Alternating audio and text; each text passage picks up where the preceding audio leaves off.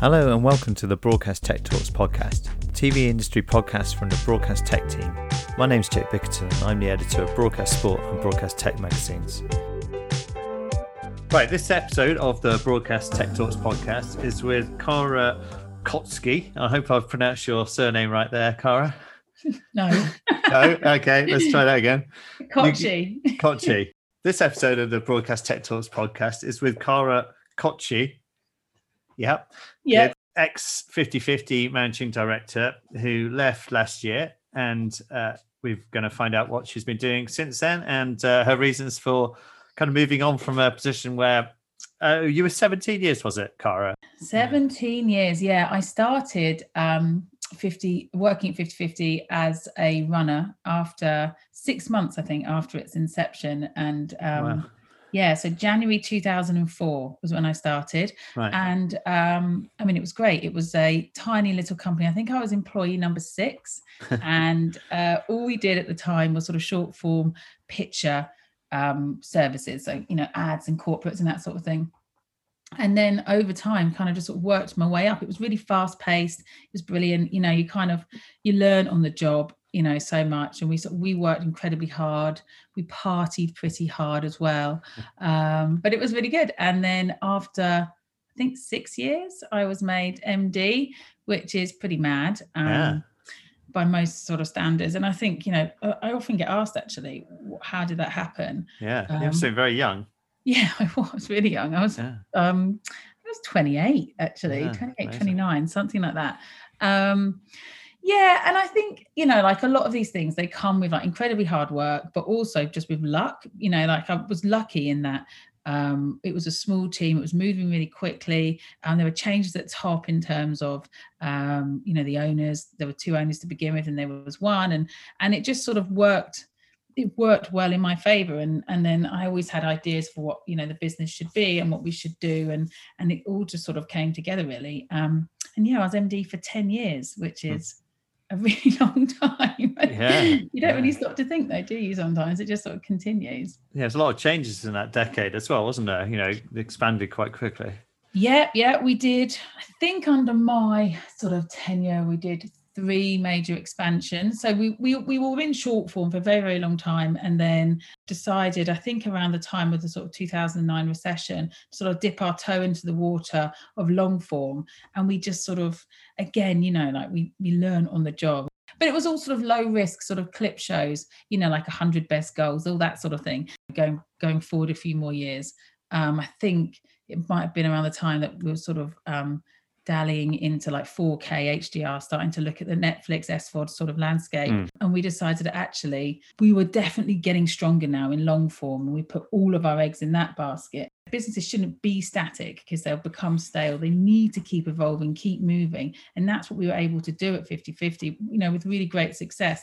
And then last year it seemed to come out of the blue, even though you have been there for a decade, that you decided to to move on. I kind of knew really, like I, would had it in my head that my time at 50 50 was coming to an end. As much as those challenges and the kind of exciting nature of 50 50 were great. The family feel was like, you know, I've got some great friends there and it was, it's a, it's a lovely place to be and to work and create and all that sort of stuff. Um, I knew, like I'd, I'd known, you know, for a year or so before, probably longer, that I needed to move on now and do and do something else. Post is about a series of challenges. Like that's what post production is. You're either finding like a solution for something technical or creative or a budget or a timeline or whatever it is. You've got to overcome a series of challenges. Mm. But the challenges at 50 50 were becoming more second nature to me. And I knew that I needed to go and do something else. Mm. And hmm. my husband said, in order to get a new role, I need to leave. And and I was like, no, no, no, I definitely need to be in a job to get a job. That's how you get a new job. Actually, I do think he was right because I needed to sort of leave to reassess what I was going to do before moving on to the next thing. Mm. I sort of spoke to Sally about it. Sally Pacey owns 50 50 and just said, look, I think it's my time to sort of leave. I think to everyone else, it probably seemed like yeah. something really horrific had happened and it just hadn't. I mean, I think everyone thinks I might be pretty mad leaving such an amazing job in the face of a global pandemic but for me i just knew it was it was right. And and yeah it was it was the right thing to do definitely.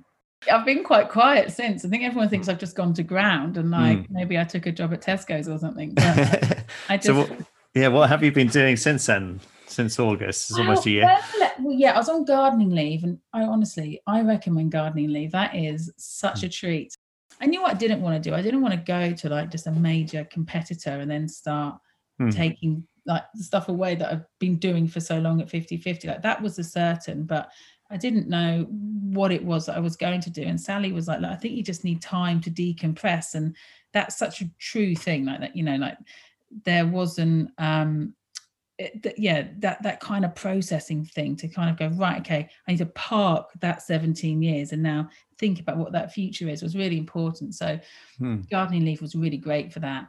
My only strategy to get a job was to put like a big for sale sign out on linkedin like that's all i that's all i had in me. And I, I needed people to know that i was available.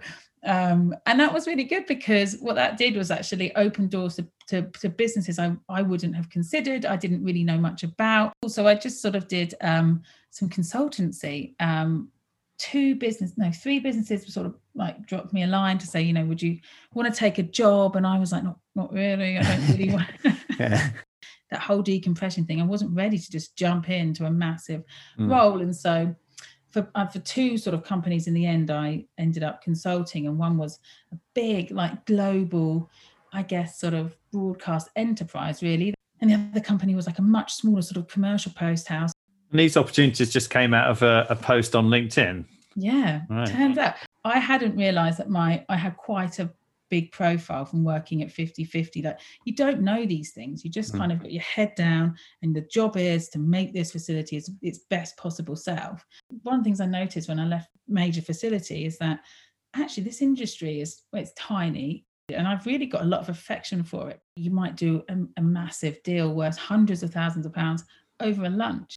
It's just mad. The people you know, the the way this whole thing ticks over it's it's really lovely but it's very very niche and i was really lucky to be quite a prominent figure somehow within that so i think that linkedin post really helped me so that's taken you to sort of nowish um yes and you say it's kind of increased your confidence i suppose in the knowledge that you had uh, yeah. about post and the fact that you can apply that to other businesses in short yeah. form and long form and international so what's next there are some exciting things afoot. I can't say like too much, but we've sort of spent some time like developing an idea, reflecting on post first. You know, like mm. that. There's nothing. There's nothing broken in the way that we do post. I don't think. I think it's an amazing industry, and I think the things that are achieved in terms of like creativity, technology, like I would never sit on the top of my tree and say there's problems in this industry. There aren't, but I do think making sure that we're not static and we're always moving. There are things that we can do better. And I've kind of spent a lot of time just looking at what that might be in mm. terms of service offering. You know, like what would I do? I'm working on developing, you know, something new for the industry. And I'm looking at the whole post sort of offering, you know, end to end post is something that was a massive trend and still is, of course. I think, you know, if I'm bringing something new, if I was going to bring something new to the market like now, is it interesting to sort of look at niches? I've been really working in a niche environment and looking at a niche offering. So you can maybe do one thing, but be the best at it. It's quite interesting to me. One of the big issues when you run a post house is, I mean, overhead. Overhead is significant, you know, yeah. in terms of building, equipment, and people. Hmm. And if you're going to you know look at what the future looks like. I'm really interested in that kind of niche really succinct small offering of one service type. And maybe you know be the best and then maybe you can off add in services at other points perhaps. But i'm really interested in looking at what that might look like in um, a genre with like you know a, a strong kind of setup with less people perhaps less departments to fill, you know, because mm. again, you know, offering full posts, constantly thinking, okay, great, grade is doing really, really well. But we've got a lot of gap in audio or whatever mm. it might be. Mm. I mean, I guess it's less, sometimes it's less like that because you're offering everything, everything gets filled. But, you know, you've got to kind of have your mind on loads of different areas, I guess. And I'm sort of looking at that and, you know, looking at like working culture, like I think again, like we've got an amazing culture in this industry. Like whenever I say to people I haven't met, you know, who are new to me, what do you do? I work in post production. I have to explain what that is because, you know, why would they? I didn't know 17 years ago you know, I always sort of say it's a really nice industry because it is relaxed. And, you know, yes, we work incredibly hard and we have to deliver things and that can get pretty hairy sometimes. But really, it's a really nice, relaxed industry. There's not, it's not very corporate. Mm. But I think there's something really interesting in like creating a sort of culture where you get to decide. Can I decide like how I'm an adult? Can I decide how I run my time? Can you decide yours? What about holiday? Do I need to tell you you've got 20 days holiday or can you? Do that yourself you know like just sort of really exploring how that might look mm. um, in a business i think that's quite interesting mm. like technology what's happened in the last 12 months and what what we can do now what, what's going to happen in the next 12 months to really kind of hone in on what we've achieved and um, mm. that's really cool corporate structure again it's like okay businesses have always been built in the same way but can we mix that up a bit like is there a shared ownership option or co-ops these could be ideals that aren't really achieved but just exploring like what what the future looks like and how you might be able to not reinvent the wheel just make it a bit more rounded i think. I've been looking at diversity. I think that's like really shameful. I think mm. like in all kinds of areas. And i'm you know like i think you immediately jump to things like ethnicity but there's culture as in terms of different backgrounds um you know uh gender um, disabilities, neurodiversity. There's loads of different mm. sort of areas that I don't think, you know, we've explored well enough. How can we change actually? How can we bring in different types of people from different backgrounds and different thought processes to actually benefit our own businesses and benefit the industry generally? I think that there's so much that we can do in those areas. And and yeah just thinking about how we go about making money like wh- why is that our major focus? And how if we focus on other things will that happen anyway? Like just mm. yeah that's what i've been doing. It sounds very ambitious. And i mean obviously it's sort of slightly difficult to visualize exactly how this will sort of pan out but it's sounding a little bit like there might be some office space as part of this and kind of a traditional setup but then also it sounds like you know there's there's a lot more to it than that as well. Have you got a sort of vision?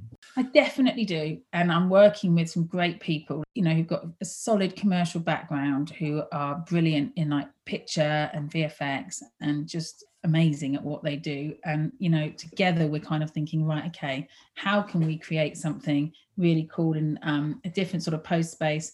Yeah so i think bricks and mortar are really important and i think clients are still going to want somewhere to go. Creating a destination is an interesting thing. So actually there's almost an idea that you spend more money on more space even though there might be less of you there. So yeah. I think that there's like lots of lots of um games at play it sounds very exciting. What what are the sort of timescales for this new enterprise? It will depend on making sure the people we've building it around the people we're bringing in essentially is what i'm trying to say. So that will depend on timings of who we're talking to. So we've already started talking to a couple of people so i'm hoping it's not going to be too long. Wow. Okay. Yeah, so, yeah. yeah very exciting. But you've got these ideas to bring in a more diverse workforce if you can have this kind of flexible approach maybe this co-ownership as well of the talent getting involved in the business structure as well is there anything else you want to sort of say about this new model?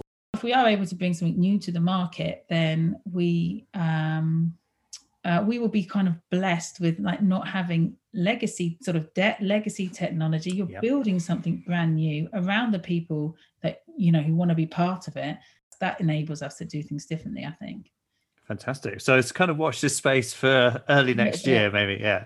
yeah. I'll give you a call, Jake, when it's time to talk again. Yeah, we could do part two of this podcast. And, uh, yeah, exactly. yeah. All, All right. right. Thanks, so, Jake. Yeah. Thanks very much, Cara. Look after yourself.